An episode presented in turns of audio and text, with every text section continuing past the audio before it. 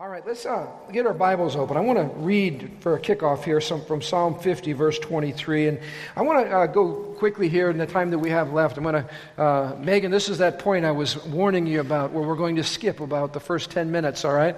Um, but I want to pick up in Psalm 50, verse 23. It says this Giving thanks is a sacrifice that truly honors me. That's the Lord speaking. Giving thanks is a sacrifice that truly honors me.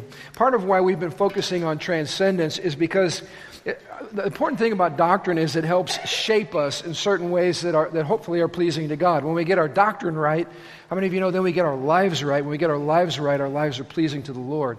So, why is transcendence so important? I'll just give you one word why transcendence is so important it's the word humility. How many of you know out of all the human attributes, out of all the things that God loves in us as human beings, probably the top of his list, the thing that's most beautiful to God Almighty coming from us, has to be humility.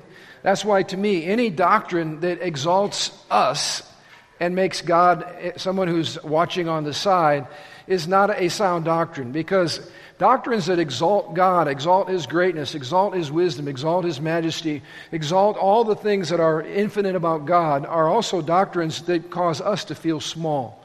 And I just want to say, there's a difference between feeling insignificant or having a bad self image or not liking yourself. That's not what I'm talking about. I'm not talking about rolling around in the dirt like some worm, you know. That's not what we're after here. That's not the balance, is it? Because we're sons and we're daughters, and God's exalted us to a great place of honor with Him. But here's the, the truth. When we come to the Lord, first of all, we have to come recognizing, as Andrew brought out, who He is. Who is this God that we're approaching? You know, Thanksgiving is such a bummer for atheists.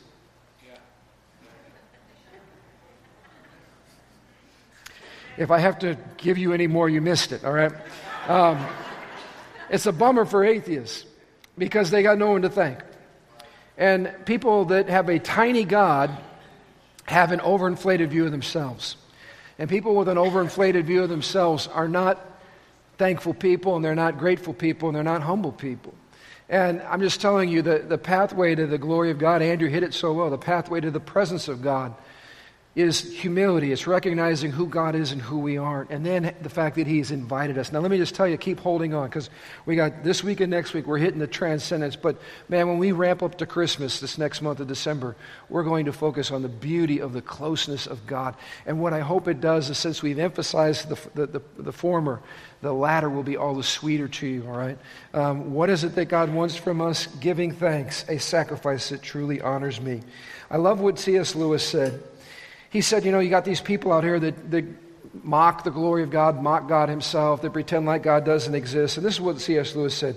He said, A man can no more diminish God's glory or God's transcendence by refusing to worship Him than a lunatic can put out the sun by scribbling darkness on the wall of his cell. Isn't that good? You can sit in your cell, your, your blind cell, your dark cell, your cold cell, your godless cell, and you can write the word darkness, but the fact that you wrote out the word does nothing to diminish the greatness of the glory of the sun that rises every single day. In the same way, we cannot give thanks to God. We can choose not to honor God but it doesn't diminish the glory and the greatness of God one bit. God is glorious. Amen. God is worthy of our praise. Whether we give it or not, God is always worthy of our praise. I want to talk today, very quickly, about what's the price tag that we have to pay as a church or as individual believers in Christ. What's the price tag we pay when we have a little God? You know, you're saying, well, Pastor, why are we all this focus on big God? I'm going to tell you that the, the transcendence of God is not just a doctrine that we need to you know, pull out occasionally when we got nothing better to do. The transcendence of God is essential because if we do not have a big God, if we do not have a transcendent God, a lot else suffers. And I want to give you four areas this morning as we ramp up the Thanksgiving holiday. And my goal is this you know, I, I know at our house we're going to pull out a turkey. In fact, we, we kind of dish out the holidays as a family. Um, and uh, various fa- family members host the rest of the tribe. How you know hosting the Johnson tribe is a big deal? They come in like locusts, all right? There's thousands of them. And then other people come with us, and before you know it, it's just like zzz, you can hear the buzz of the locusts, and, and then the turkey's out, and then it's gone. You know, that's why See, th- th- uh, Thanksgiving's at my sister's house, but we always buy a turkey and we hide it for after Thanksgiving because there's nothing left. There's no leftovers. There's no no bones to nibble on. It's just like.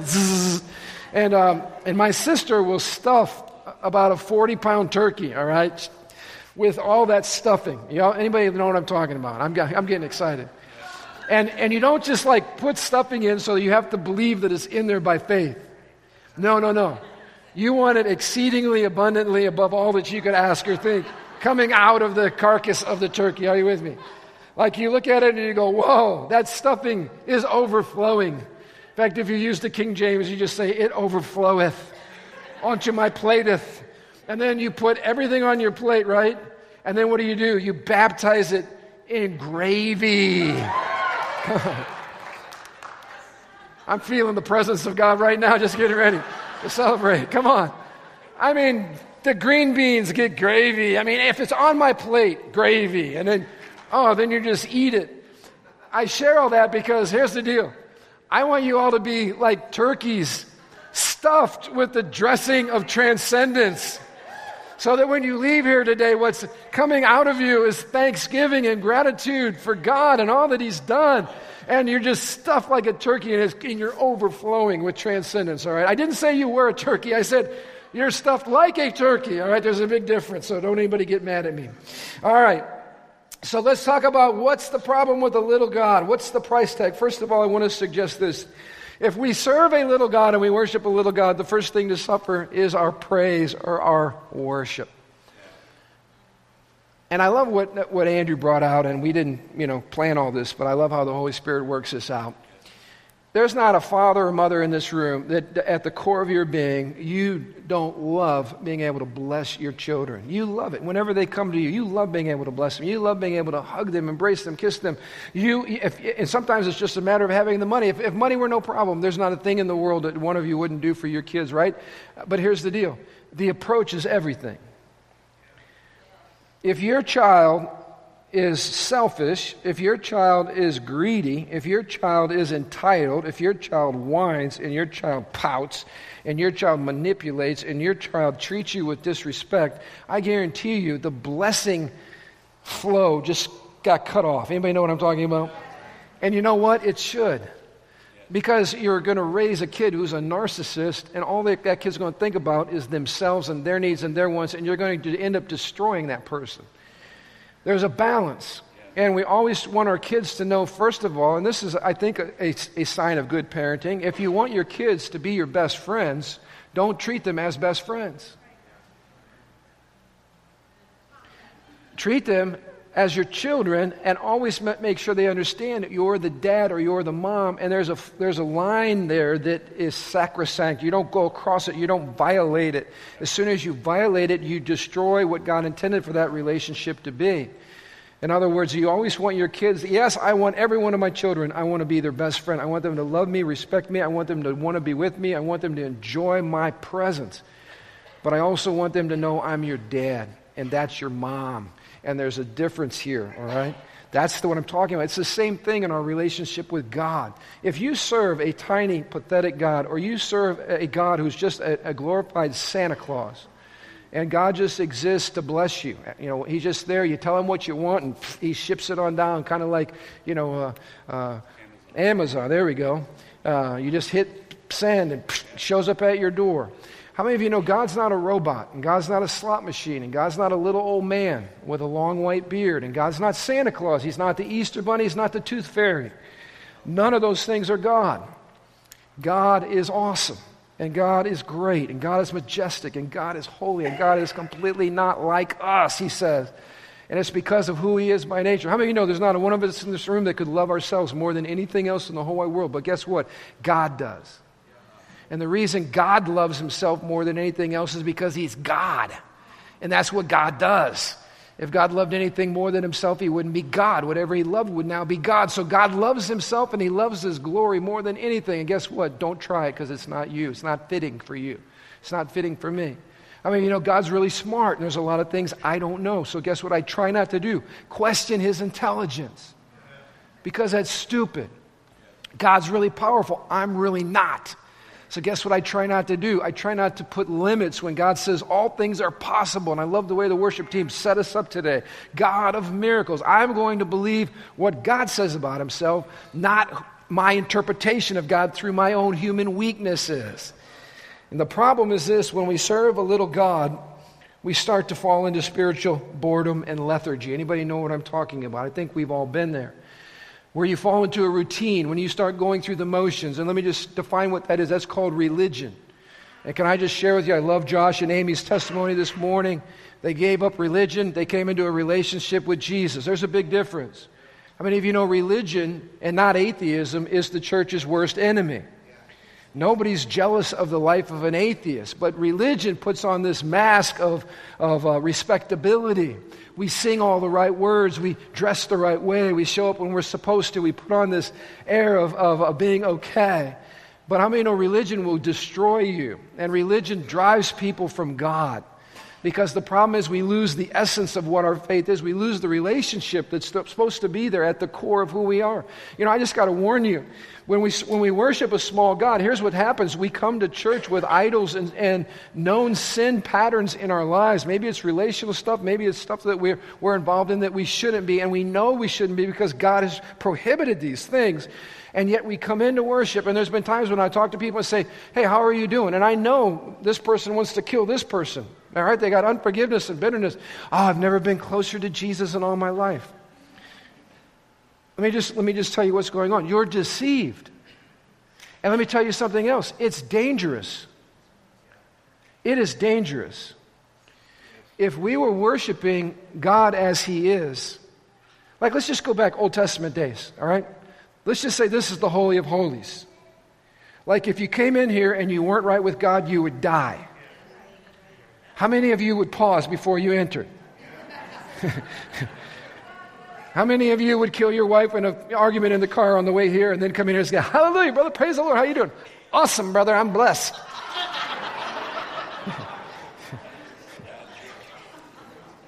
you wouldn't be doing that, praise God, I'm blessed thing. No, you'd be finding your wife. And you'd be saying, How are we? And she'd be saying, Well, I think we're good. I, uh, for, forgive me for that. And then here's what you'd be doing Anything else? Anything else I may have missed? Because you're missed means you're dead. How many of you know we've kind of strayed downstream a little bit? And what happens is when we don't worship that God, we get lackadaisical. We go through the motions. We paint a religious whitewash like the Pharisees did. And how many of you know when you paint a veneer over stuff on the inside that's not good, it actually hardens and it makes it harder for God to encounter you because you're numb. You know, some of us, God help us. I was born on a Tuesday and I was in church on Sunday, and I haven't missed hardly a Sunday since. Some of you can relate. People like me have to really watch it because we can get religious without having a passion for God. Anybody know what I'm talking? Any like church people out there? You don't have to raise your hand. Um, church people. That's why I love the mixture of church people who get encountered by God with fresh people who are just coming out of the world encountered by God. I mean, you know, there's the deal. You want your worship to be fresh. In other words, you don't want to be singing things that you don't mean. You don't want to give the appearance of looking good or doing the right stuff, but it's hollow on the inside. You know, we need to, when we see the Lord for who He is, there needs to be a sense of savoring of God. Y'all know the difference. It's the um, it's the mm. In fact, I was sharing with first service, it's totally appropriate to make noises at the dinner table at Thanksgiving. Appropriate noises, all right? Some of you make bad noises. Stop it. You're ruining the whole meal. I'm talking about good noises. Come on, you know what I'm talking about with those ribs. You put, and someone goes, mmm, as the juice and the sauce is running down their chin. That's called worship. All right, when we, when we come here on Sunday, there should be noise. It's mmm, mmm. That's, that means we see it and we savor it, and it tastes good. I mean, you know, the Bible says, taste and see that the Lord is good. To praise God without pleasure in God is hypocrisy. We have to watch that. I'm skipping on here because I've got some ground to cover. I love what Matt Redman says this. He says, Worship thrives on wonder. For worship to be worship, it must contain something of the otherness of God. That's why I'm challenging our worship team. Man, let's sing songs. Not that we haven't been, but let's sing songs that cause us to be in awe of God. Man, the lyrics of that song we sang over communion, powerful lyrics that inspire us to worship this great God. Second thing that we're going to lose if we worship a little God, besides losing our praise and our lifestyle of worship, is we lose our purity. And some of you can maybe relate to this. When all you hear about is grace, grace, grace, grace, grace, grace, grace, but it's a grace that simply excuses your ongoing sinfulness. I mean, you know, that's not biblical grace. The Lord said this to me as I was putting this message together. He said, My grace is always baptized in my blood. Because the blood reminds us that the grace is costly. And the blood reminds us that the grace is not a get out of jail free card to keep sinning, but the blood reminds us that it's the power of God to change us so that we don't have to keep living that way.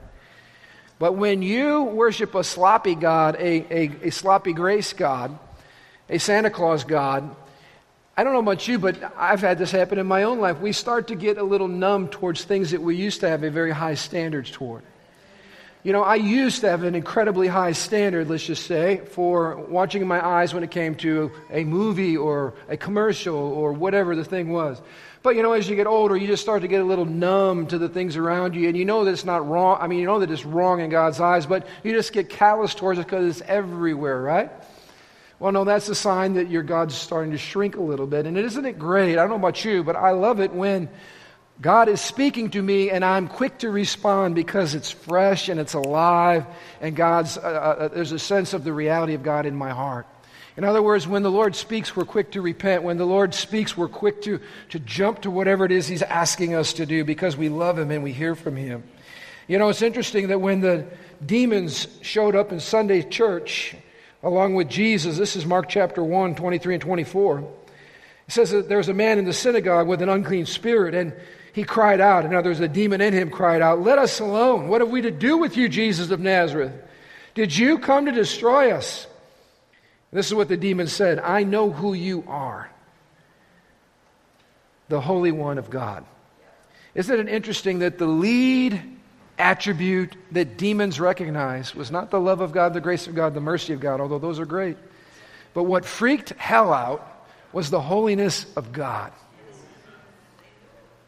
How about the situation that I love this story? We're going to talk about this a little more next Sunday. But you remember when Jesus was teaching on the shore, and the crowd, the throng, literally pushed him to the edge of the water, and finally he looked around, there's a couple boats, he jumps in the boats, he gets out in the water, and he starts teaching the people. And Peter was in one of those boats, and Jesus gets done sharing his message with them, ministering to them, and he turns to Peter and, and Jesus, knowing what had just happened the night before, he says to Peter, Let's go fishing. And y'all remember that story. Peter's like, Lord, you don't understand. Leave it up to the experts. We fished all night. We got squat. We caught nothing. We didn't even get a bite. But Jesus says, Come on, you know, humor me. There goes God fishing with Peter. And you know the story. Throws the net out on the other side. Pulls in so many fish. Peter's like waist deep in the boat. The boat's threatening to sink. And you'd think, I mean, I know what Jesus is doing. I'm sure Jesus is cracking up. Jesus thinks this is awesome.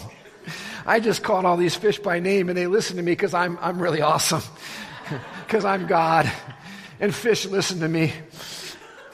And I know all their names because I'm God and I'm awesome. I mean, Jesus can do this. We can't do this. But I want you to see what happens to Peter. This is Luke chapter 5, verses 8 and 9. When Simon Peter realized what had happened, he fell to his knees before Jesus and said, O Lord, please leave me I'm such a sinful man. For he was awestruck. That is, he was filled with wonder and amazement. This is stunning. The Bible says we, we worship God in holy reverence and awe, for our God is a consuming fire. The word awe means to take a step back. Whenever we encounter the majesty and greatness of God, it's counterintuitive. What we think would happen is Peter would run up and get, you know, jump up, wrap his legs around Jesus, give him a big old hug around the neck, and say, "Dude, how awesome! You just gave me enough fish to, you know, to live off of for a month. This is awesome." That's not the familiarity that Peter demonstrates with Jesus. He realizes at that moment somebody awesome is in his boat. And notice what he does. He steps back. Isn't that amazing? And then he asks the Lord, Please stay away from me because I'm a sinful man. Have you ever had something where maybe you were judging a situation or you were speaking about this or speaking about that or uh, how about this? You just overspoke and then all of a sudden you got the rest of the, fa- of the facts. Maybe you know what I'm talking about? And you get cut in the heart because you realize, I just spoke too soon. I didn't have all the information. And you feel terrible. Anybody know what I'm talking about? Am I the only sinner in this room? All right. How about when you're standing in a boat and you know what was going on in Peter's mind? Jesus, just keep to the sermon stuff, dude. You've never fished in your life. now he's waist deep with fish. And everything that he thought in his heart that maybe he didn't verbalize, he now realizes, I got that wrong. And the next thing you know, he's worshiping in fish. That's called transcendence. It also led to this radical change because Jesus, I mean, Jesus is having a ball. He's just being himself. And afterwards, Jesus says, Peter, hey, I got something even better for you. We're going to go fishing for people. It's going to be awesome. And Peter, the Bible says, the disciples that were with Jesus, they left everything to follow him. What happened? Well, that's what happens when transcendence shows up. We deal with the stuff in our hearts, and we care about purity, and we care about following Christ. Let me move on to a great quote here in a few minutes I have left. This is from John Piper. He says, If you don't see the greatness of God, then all the things that money can buy become very exciting. If you can't see the sun, you'll be impressed with a street light. If you've never felt thunder and lightning, you'll be impressed with fireworks. And if you turn your back on the greatness and majesty of God, you'll fall in love with a world of shadows and short lived pleasures. Can you see why the greatness of God matters to our holiness? Because when you've seen Him, and when you love Him, and when you've encountered Him, what else in this world truly matters? But if you've never seen thunder, or heard thunder, or seen lightning, then a little sparkler will wow you. But how many of you saw that lightning a couple days ago? I was wowed, and I love it because I know that I know the God who creates lightning, and I, I just revel in the greatness and glory of God now that I am a Jesus lover. Let me get to number three here real quickly. It's going to cost us our praise, it's going to cost us our purity. Number three, a little God will cost us our mission. It'll cost us our mission. How many of you know when the disciples saw a great God and then that great God invited them to join him in the reaching of the world with the good news of Jesus Christ? What did they do? It's amazing. They, Jesus says, Follow me. They go, Okay. And They drop everything and they follow him. How does that happen? That's what happens when you have a vision of a great God. How many of you know we, we have the most amazing mission on planet Earth? It's an awesome mission. We've been invited to join the Lord in seeing people redeemed. That's why I love watching baptism. Every one of those lives is saying, I was once lost, now I've been found. I was once in sin, now I've been set free. I'm publicly giving my life to Christ. Does that ever get old to anybody in this room? Uh, you know, I think of our Celebrate Recovery Mayor. Does anybody ever get tired of seeing somebody addicted to a hurt, a habit, or a hang up that gets delivered and set free? Does anybody get tired of seeing marriages restored for the glory of God? Does anybody get tired of going to foreign countries and establishing churches and preaching the gospel and watching people from another country come to know Christ. I mean, come on, this is exactly what we've been called to do. And yet we'll never do it if our God's too small. If we have a little God, then the, then the mission becomes insignificant. It's something that we try to fit into our lives when it's free or when we can squeeze it in.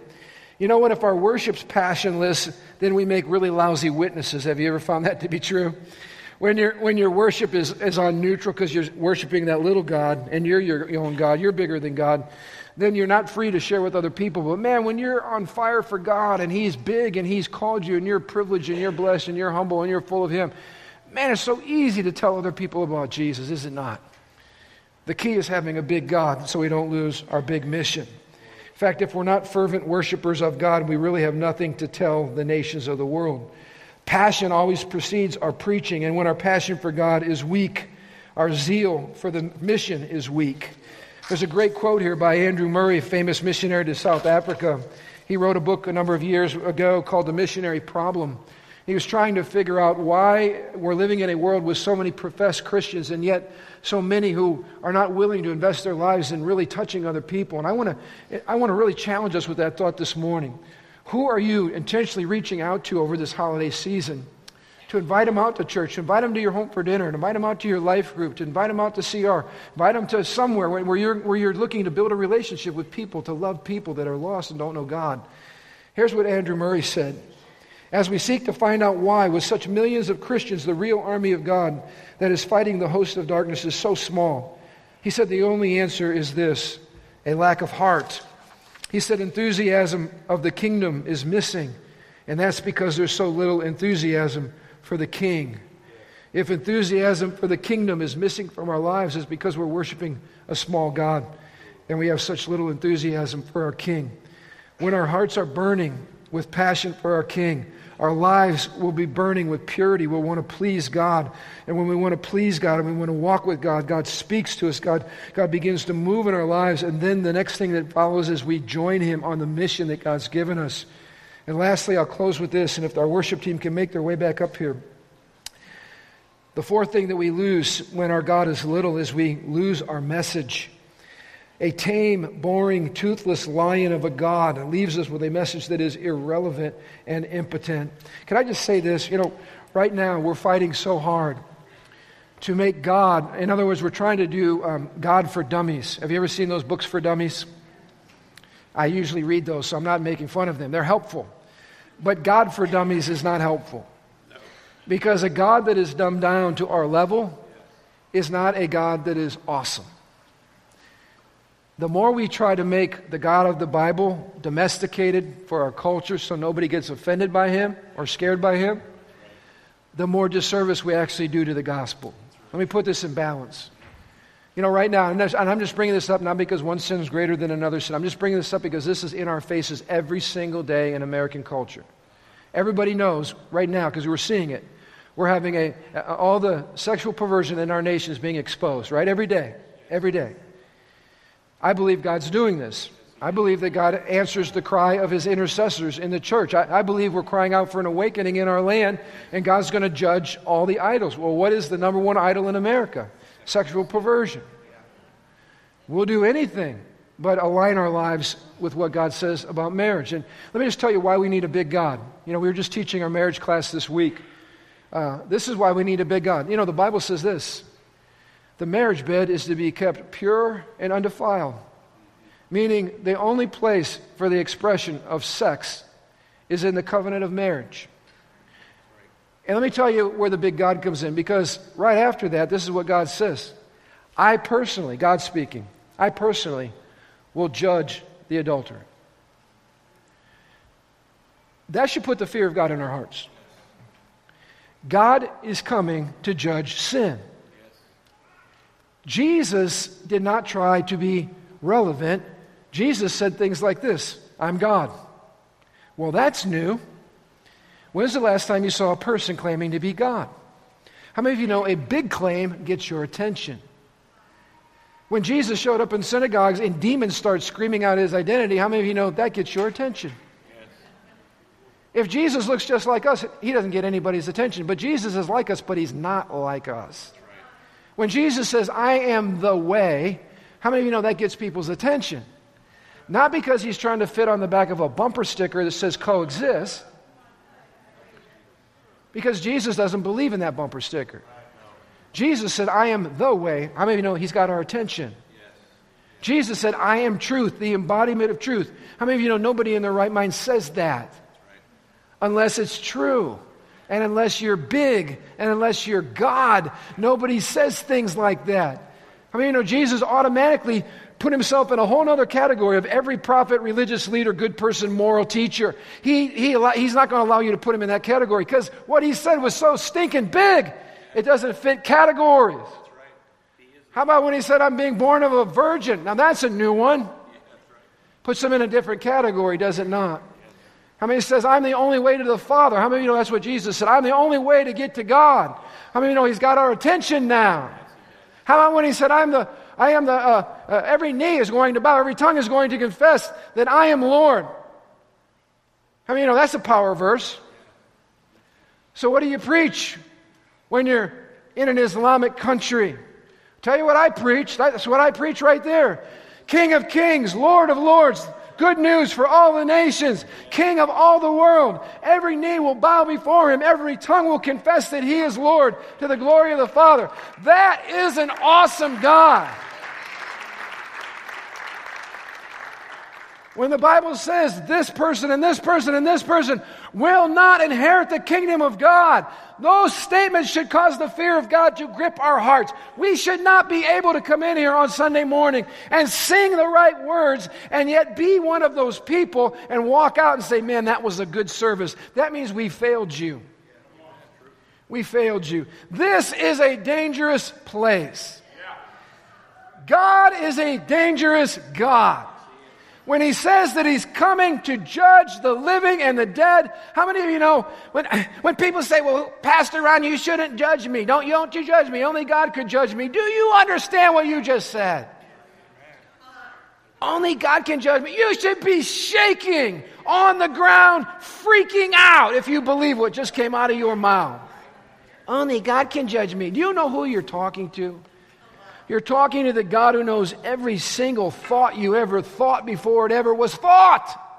He knows the interior of you. He knows your heart. He knows your motives. He knows your lust. He knows your sins. He knows everything about you. And you're more comfortable with Him judging you than your neighbor? Are you nuts?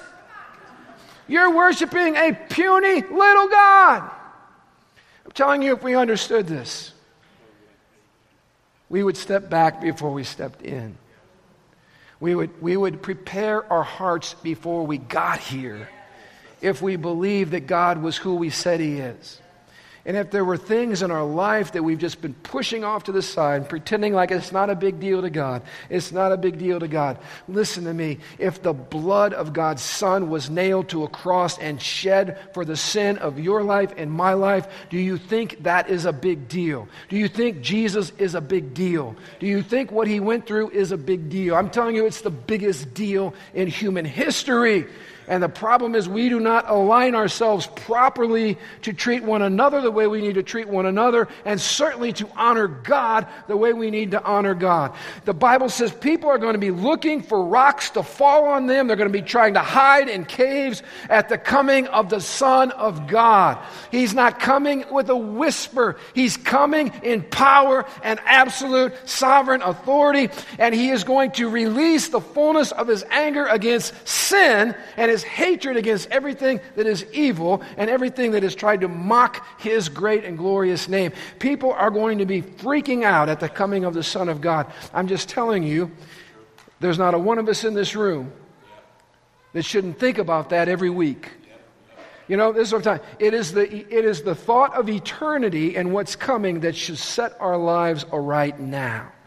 The weight of the glory of God is the greatest deterrent to sin. And here's my passion How are we supposed to preach the good news of this great God if we're constantly dumbing him down so that we don't offend somebody who doesn't know him? You cannot even join the club until you've been offended. It's the truth. You can't even get in. What did Jesus say about his ministry? Came to separate, divide, divide families. Yeah, we skip over those parts of the Bible. But my Bible says that, and so does yours. Jesus makes audacious claims on our lives. If, if we set our hand to the plow and look back, we're not fit for the kingdom. That's not very nice. I'm tired of trying to explain Jesus' heart. He said it, not me. Why get offended with him? No, don't get offended with him, please. Worship him. And don't wrestle with what he said. Submit to what he said. Don't fight what he said like he doesn't know what he's talking about. Who knows more about reality than the one who created reality and is the fountain of all reality? We worship a God who's too small. Now, somebody says, you know, and this goes for all of us. You know, Pastor, were you afraid when you go to like an Islamic country? Well, if we're in the natural, we would be afraid. But let me just tell you something. We're not afraid. We're the dangerous ones. Do you know who lives inside of you? He just showed up in an Islamic country. Every Muslim demon in hell is trembling when you show up with the real God inside of you. We got this all screwed up. If there's a big God inside of you, you do daring things. If there's a little God inside of you, oh my gosh, you're always worried. Stop it. Turn in your cheap, fake, little puny God. You're called to be dangerous to injustice, dangerous to wickedness, dangerous to everything that exalts itself against God. Why do missionaries back in the day go to places like India? It's because William Carey had a big God that he believed in. Why would David Livingstone go to Africa? Because he had a big God. Why do these people go and stand in the face of injustice? Why are we going against the injustice of abortion right now when it's so easy to turn, pretend like it doesn't exist, pretend pretend like it's not in our neighborhood because we serve a dangerous God. A God who loves people, a God who expects us to speak against evil and injustice because we're the dangerous ones. That's the God that we serve. If you and I do not get this right, our worship and our praise is tepid, it's lukewarm, our purity is compromised. We start to say everything's okay when it's not okay. We look like the world, smell like the world, talk like the world, we're entertained by the world. That's what happens when we haven't had an encounter with a great God. Our mission gets compromised because whatever Jesus asks is just too much. Because our God is so little and our, our, our message becomes something no one wants to hear because it's so undramatic. It's so tiny. It's so, it doesn't ask anything. Do you know that Islam is growing across the nations of the world in some places because Islam actually makes demands of people.